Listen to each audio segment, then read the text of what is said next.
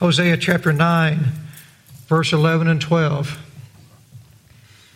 Our text this morning turns us to the subject of glory. We hear glory a lot. Glory, hallelujah. Oh, glory, things like that. Or when I go to glory. A lot of folks may not realize what glory is. Believe it or not, glory is one of the things that people seek after most. The other day, I watched a video of a young man jumping off a very high bridge into what appeared to be a very narrow, rocky river. And why would a young man want to do something, have it on video, published to the world, that could easily have left him dead or paralyzed for life? One word glory. He wants people to think that he is somebody special, and he wants them to give him a lot of attention. Why do some people constantly attempt to post uh, glamorizing photos of themselves on social media? Have y'all ever noticed that? It's the same person. I mean, they're not giving you any new information. But today,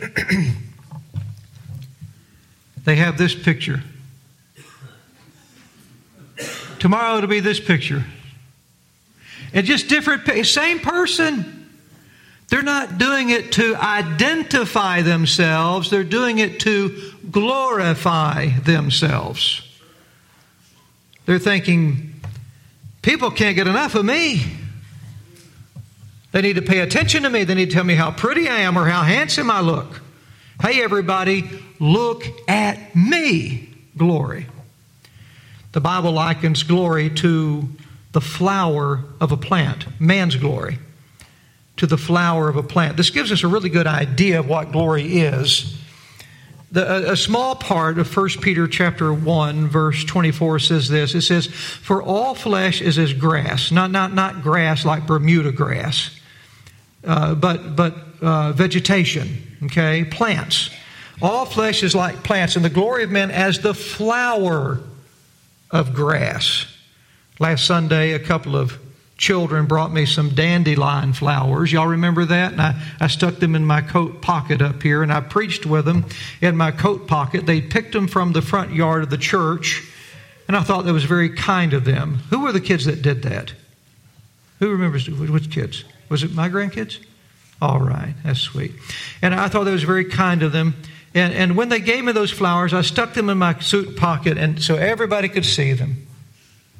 But why did they bring me the flower of that dandelion plant? I mean, why didn't they bring me a leaf? Why didn't they bring me a stem? Why didn't they bring me a piece of the root and say, Here, Grandpa, it's a piece of root?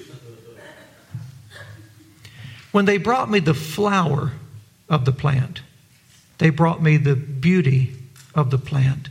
They brought me the glory of the plant, the part that God made admirable, desirable, and beautiful. You see, that's the glory of the plant. And in the same way, Ephraim, the northern kingdom of Israel, enjoyed immense glory in their nation. They had a nation that was admirable, desirable, and beautiful. God said, look now in Hosea 9:11, as for Ephraim, their glory. They had glory.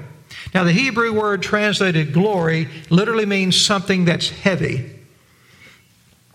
And the reason it talking about something that's heavy, it means it's something of considerable weight. It's significant. It's a very big deal. See, we use those kind of analogies too, don't we? That's heavy, man. Or wow, that's a really big deal. When it's really not big at all in size, but we use that uh, uh, analogy to describe something that's significant. Israel had long been a glorious nation. In the face of the earth, Israel was a big deal. They were a big deal. Their power and wisdom uh, was admirable. Their wealth was desirable. Their land was beautiful. And what made Israel more glorious than any other nation on earth was their God. God is literally everything to us. God is everything to creation. He's everything to mankind. He is the biggest deal of all. God was the true glory of Israel. He was the one who took a group of slaves in Egypt, brought them out by his mighty, merciful hand, and made them a mighty nation, a big deal in the earth. But problem is, Ephraim had grown accustomed to the glory of God, and they began to mistake God's glory as their own glory. That's what the devil did. God made Lucifer a glorious angel, and next thing you know, instead of looking at God that gave him the glory and reflecting the glory of God, he started saying, Man, look at me, I'm a pretty big deal. But when Israel forsook the God who made them, and they began to worship idols. Do you know what they did? They exchanged God's glory for the absurdity of the gods they made themselves. They just exchanged it. Romans chapter 1 speaks on this. Uh, it says in Romans 1 21 through 23 because that when they knew God, they glorified Him not as God. They did not consider Him to be the big deal, the, what really matters in life. Neither were thankful but became vain in their imaginations, and their foolish heart was darkened. Professing themselves to be wise, they became fools and changed the glory of the uncorruptible God into an image made like to corruptible man and to birds and four footed beasts and creeping things, some of the different idols they make or the things they worship. When Israel rejected God, they destroyed the foundation from which their glory came just destroyed it. They forsook the glory of God and they were left now with the glory of man. That's all they had left. You know, there's a big difference between God's glory and man's glory. Big difference.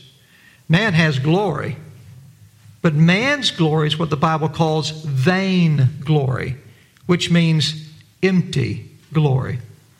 Now, I'm not going to teach anything in her lesson, but my wife next week is going to be teaching a lesson on our reflection of God. Mirrors. That's going to be the theme in her lesson. It's a really good lesson. And God designed us to be like a mirror. Do you know that? He designed the human race to be like mirrors because we were supposed to reflect the glory of God. Let us make man in our image. If you looked at man, it'd be look like looking at a mirror and it would reflect the image and the glory of God. Could you imagine having a mirror?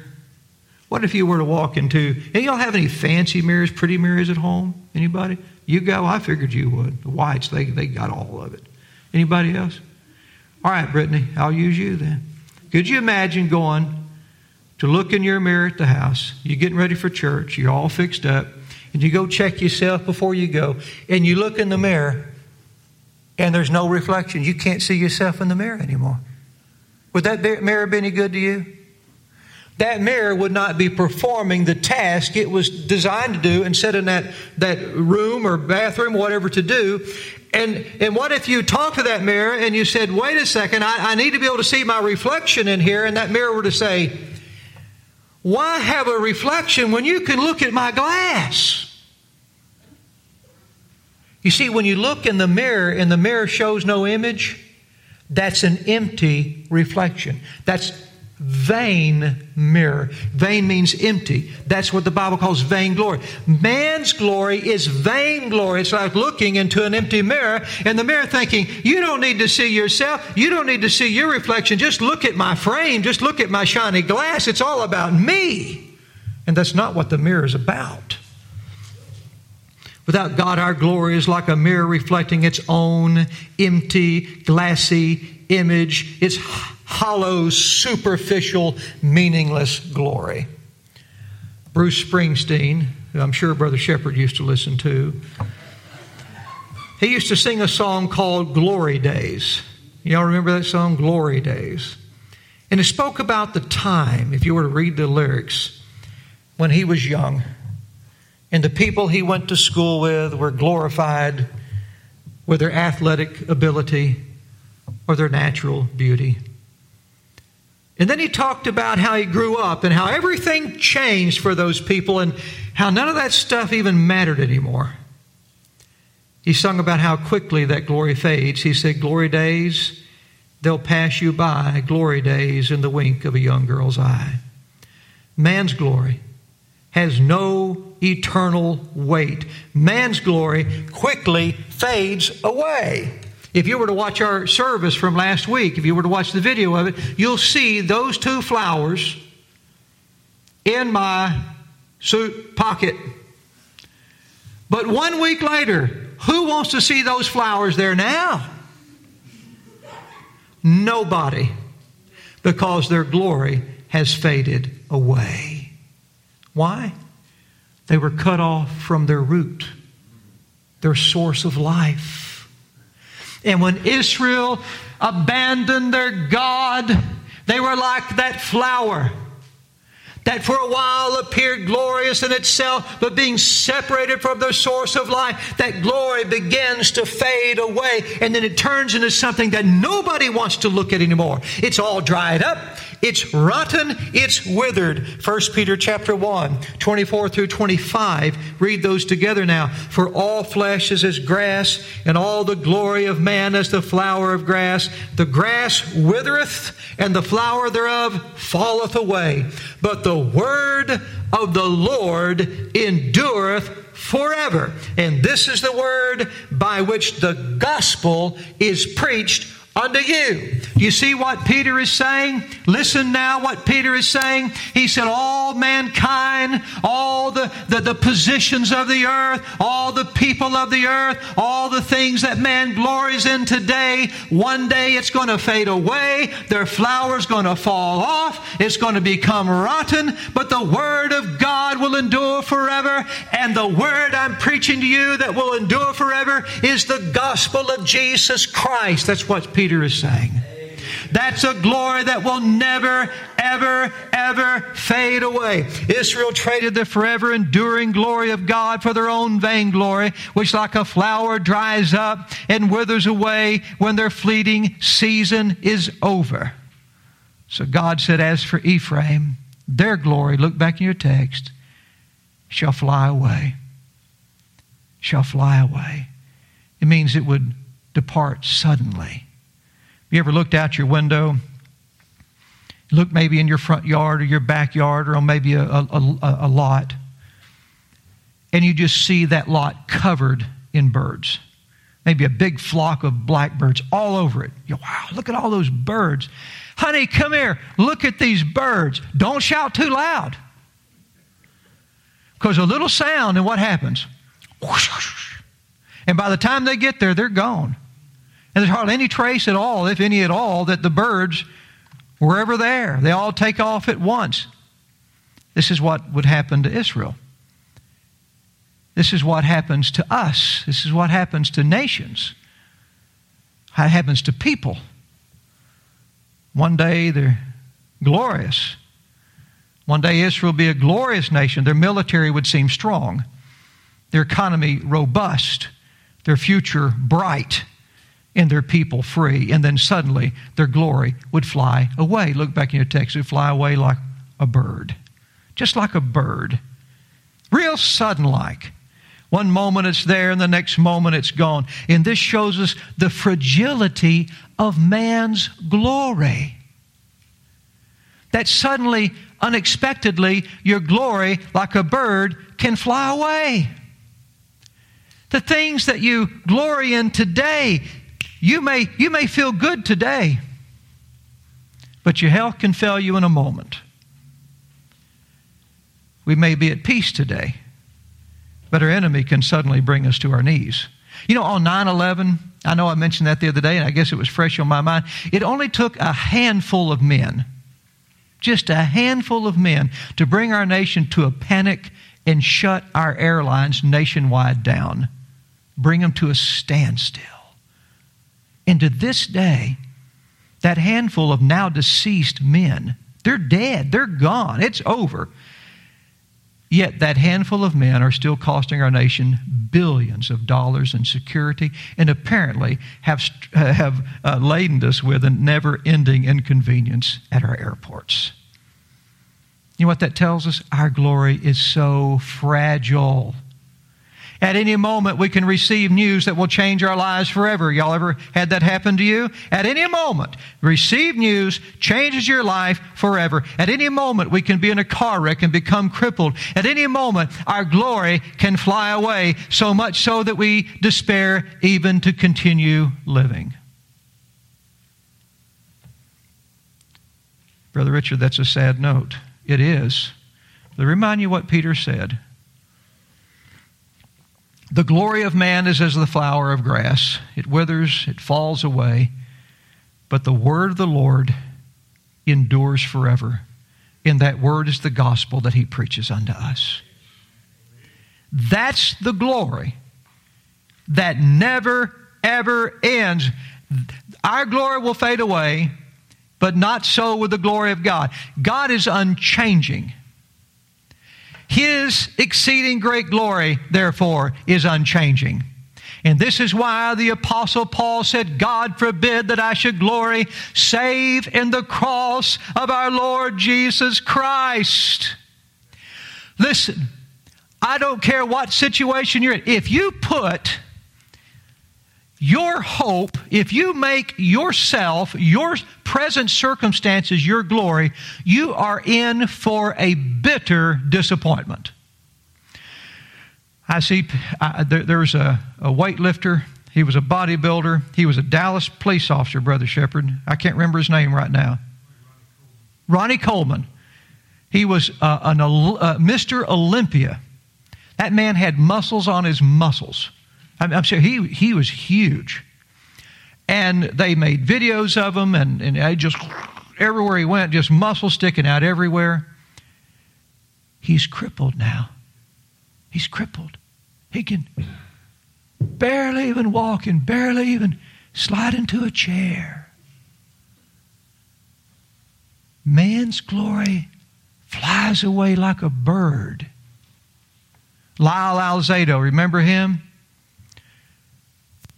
Big old strong guy talking about how he liked to beat people up and crash into folks. And when he's playing football and all that, he was a football star back in the day. In one moment, he gets the news he's got cancer.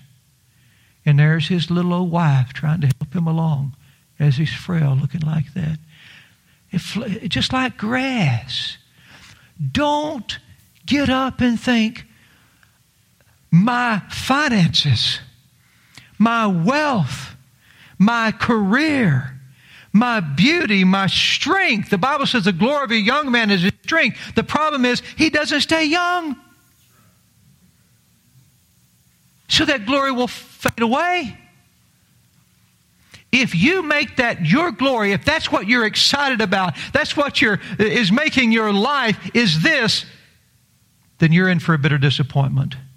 But if you do like the Apostle Paul and you say, God forbid that I should glory save in the cross of my Lord Jesus Christ, at no time can our identity in Christ be shaken. At no time can our hope of eternal life be put in jeopardy. At no time can God's plans, promises, and loving grace for us in the gospel fly away like a bird.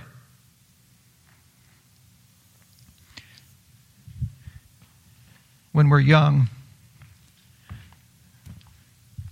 everything about our bodies is overblown in our minds.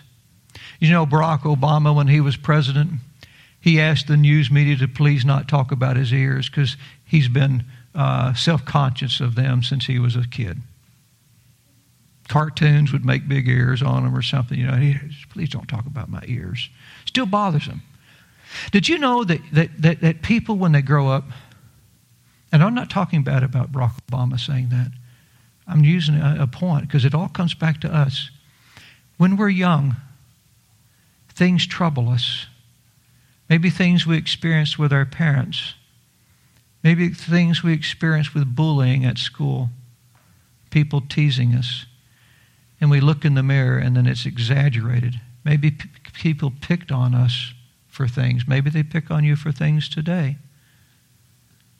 And we look at that and we think, I have nothing to glory in. We walk around embarrassed being ourselves. Anyone ever felt embarrassed being themselves before? You know, I see hands going up. Don't have to raise them. But almost everyone in here, even Brother Shepherd was shaking his head, and everyone wants to be him.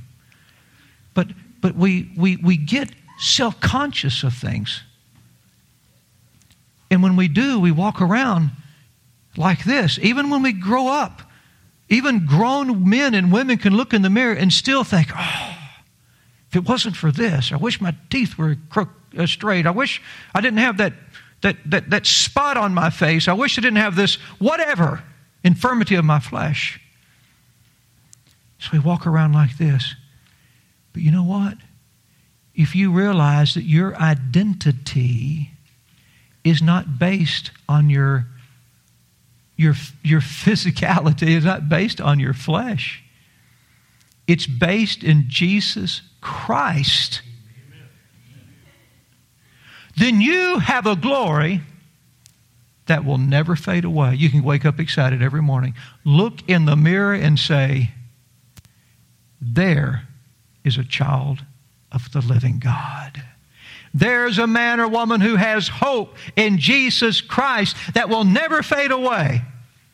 A joy reserved in us for, for us in heaven. Israel had forsaken the glorious plan that God had for them. So all they had was the fleeting glory of man, which God said would fly away. Look back in your text, it would fly away from the birth and from the womb and from the conception. Now, there's an order given here birth, womb, conception. Reverse it back conception, womb, and birth. There's an order here. The conception, the attempt to have children. The womb, the anticipation of children. The birth, the arrival of children. You see that? And in these three areas, the attempt, the anticipation, and the arrival of children. Their glory would fly away from all of those things. When a young couple conceive, that's the attempt in the conception. When a young couple conceive a child, what do they do? They have glory in that, don't they? They start posting on Facebook, look, look at a little sonogram, look at a little blob there. Oh, look at that.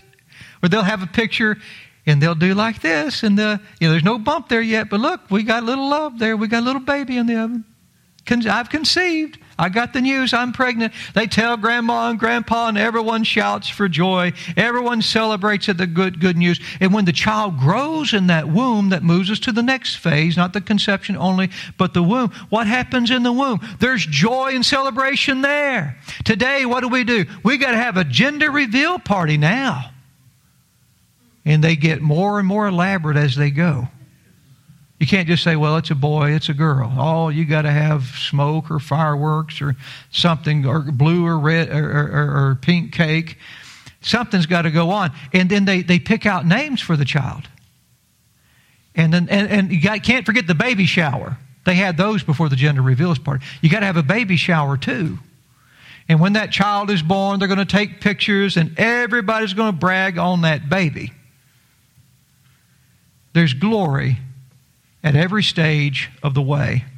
But God said this would be the place from which their glory would fly.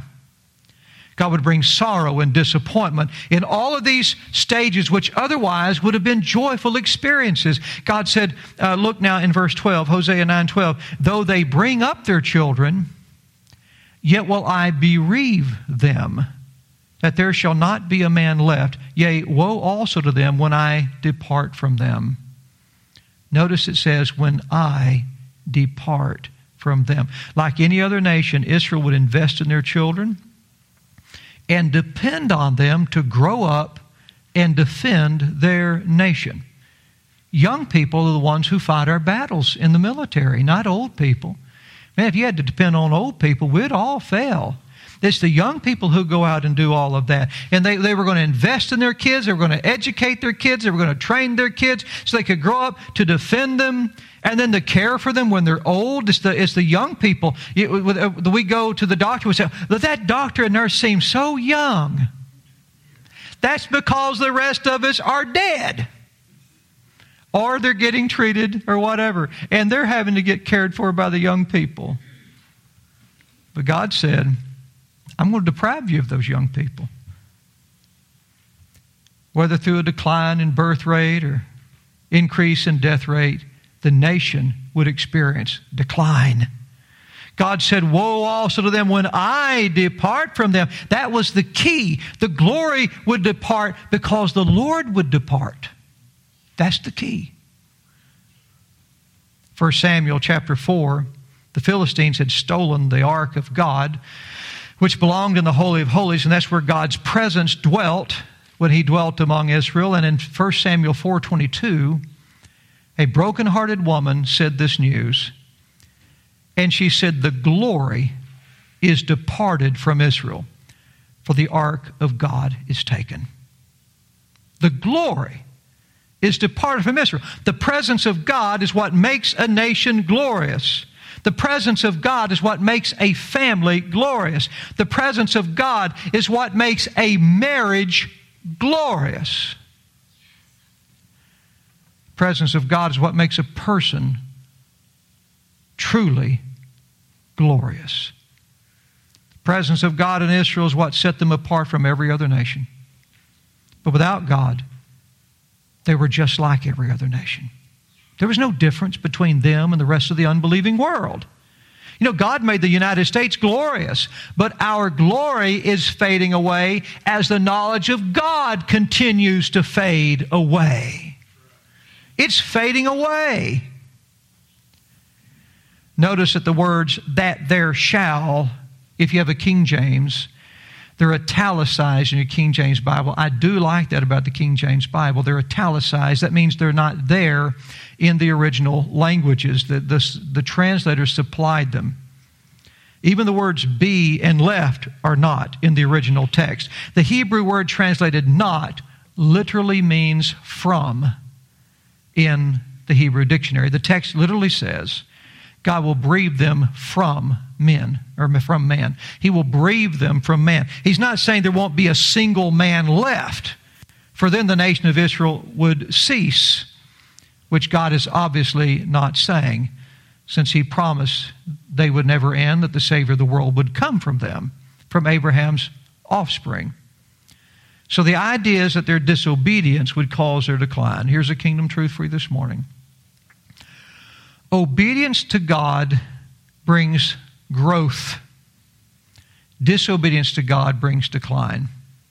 Obedience to God brings growth, whether it's personal growth, your spiritual growth, your family growth, your church growth, uh, spiritually speaking. Obedience to God brings growth, disobedience brings decline.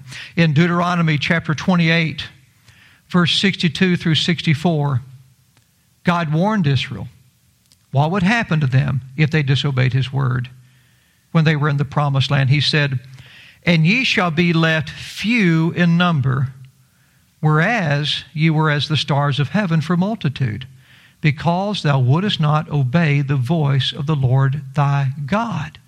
And it shall come to pass that as the Lord rejoiced over you to do you good and to multiply you, so the Lord will rejoice over you to destroy you and to bring you to naught or to nothing and ye shall be plucked from off the land whither thou goest to possess it. And the Lord shall scatter thee among all people from one end of the earth even unto the other, and there thou shalt serve other gods which neither thou nor thy fathers have known, even wood and stone. That has literally been fulfilled. What God told them in Deuteronomy has literally been fulfilled. They got plucked off their land, they got scattered, they got taken captive, and then they got scattered all over the face of the earth. Why were Jews being put in ovens in Europe? Because they got plucked from the promised land where they were, because they disobeyed the voice of God. How did they get in Europe? Why are they in the United States? And he said, and then you're going to start worshiping whatever the countries that you're in are worshiping. That's why we have Jews in America who don't believe in God. They're atheists like the Americans are. They take up their way of thinking because God is what separated them from everybody else. Now they're left, they were brought to being few in number. The Nazis burned them in the ovens not too long ago, their children, their offspring. They were scattered all over the earth, just like God said. And even though God has brought a remnant back to the promised land now, they are still such a tiny little nation, not like the stars of heaven for multitude. And they're despised by the world. You notice how despised they are by the world? People marching against them, people wanting to wipe them off the face of the earth. Why? Their glory is gone, just like God said it would be. But you know what's going to happen? God's going to return their glory to them. If the departure of God from Israel meant the departure of Israel's glory, then the return of God to Israel will be the return of Israel's glory. You see? When God comes again in the person of Christ, He's going to bring glory back to Israel when Israel takes Him back unto themselves. Here's what you can expect. Here's what you can expect. The world is very hostile towards Israel right now. But in the coming days, we can expect the nations to grow more hostile towards Israel. Eventually, those nations who seek to destroy Israel and wipe them off the map will attempt to do so. And it will be a multinational collaboration, from what I can tell in Scripture. When they attack Israel, and right when you think Israel is going to be over with, it's going to be done for them, our Redeemer will come to their aid and they will accept him as their Savior. Isaiah chapter 59, verses 19 through 20 says this So shall they fear the name of the Lord from the west and his glory from the rising of the sun. When the enemy shall come in like a flood. You ever seen a flood come in and sweep a town away? I mean, just comes in and just sweeps the town away. He says the enemy is going to come on Israel like a flood. When the enemy shall come in like a flood, the Spirit of the Lord shall lift up a standard against him. The devil is going to bring the armies of the earth against Israel. It's going to be like the fulfillment in the book of Genesis, where God said, I'll put enmity between thee and the woman, between thy seed and her seed. The woman here is the nation of Israel, and now the devil, that old serpent, the dragon, the book of Revelation, he's going to bring the nations against Israel. They're going to come in like a flood, and the Bible says God is going to lift up a standard against him. You know what a standard is? Standard is a flag. He said, Oh no. Not my people. You know, when we conquer a particular land, what do we do? We raise our flag on that land. God's going to lift up a standard. He's going to bring the kingdom of God back to the people of God. Lift a standard up against that old enemy, the devil who's been trying to destroy the people of God and the church of God ever since the very beginning. He'll lift up a standard against him. Verse 20, and the Redeemer shall come to Zion. Now, in the Old Testament, there was only one way or two ways that you could redeem something. One is with money, the other was with blood and death. And those two ways signified this one truth that there must be blood shed, that death must come through a substitute. Because if a man had a son, he had to redeem his son with a substitute animal in the Old Testament. And if someone were put in bondage, they could be redeemed with money to pay the price that was owed. All of that was a picture of how we would be redeemed when Jesus came and paid the price we owed, not with silver, not with gold, but by his own blood, as the Bible says. He's redeemed us. You were not redeemed with corruptible things such as silver and gold, the Bible says, but with the precious blood of Christ. And now the Redeemer shall come to Zion, the one who died for their sins. And unto them that turn from transgression in Jacob. Jacob is Israel. We learned that this morning in Genesis to Jesus. The sons of Jacob, the children of Israel, they'll turn from their transgression, they'll accept their Redeemer, and the standard of the Lord will fight for them. Notice that the glory of the Lord returns to Israel when the Redeemer returns to Israel. That's Jesus. Jesus said in Matthew chapter 24, verse 30, talking about his return, listen to how he described his return, Matthew 24, 30. Jesus said, And then shall appear the sign of the Son of Man, that's him, in heaven, and then shall all the tribes of the earth mourn. Oh, they'll mourn all right. They'll mourn, and they shall see the Son of Man coming in the clouds of heaven with power Read the rest with me. And great what? Glory. The glory of God is going to return to the people of God. We will finally reflect the true image of God. It's going to be a glorious time. And that glory will never fade away because He will never, ever leave us. The Bible says when He comes in this great power and glory, so shall we ever be with the Lord. Never separated from the glory of God again. It'll never fade away. When Adam sinned, the glory departed from man. But one day the glory of of God will return back to Israel, back to the earth, and back to us. For when Jesus returns, the glory is going to fly back with him. With that, we'll close. Father, we thank you so much for your precious word. We thank you, Father, for the great encouragement of your prophecies.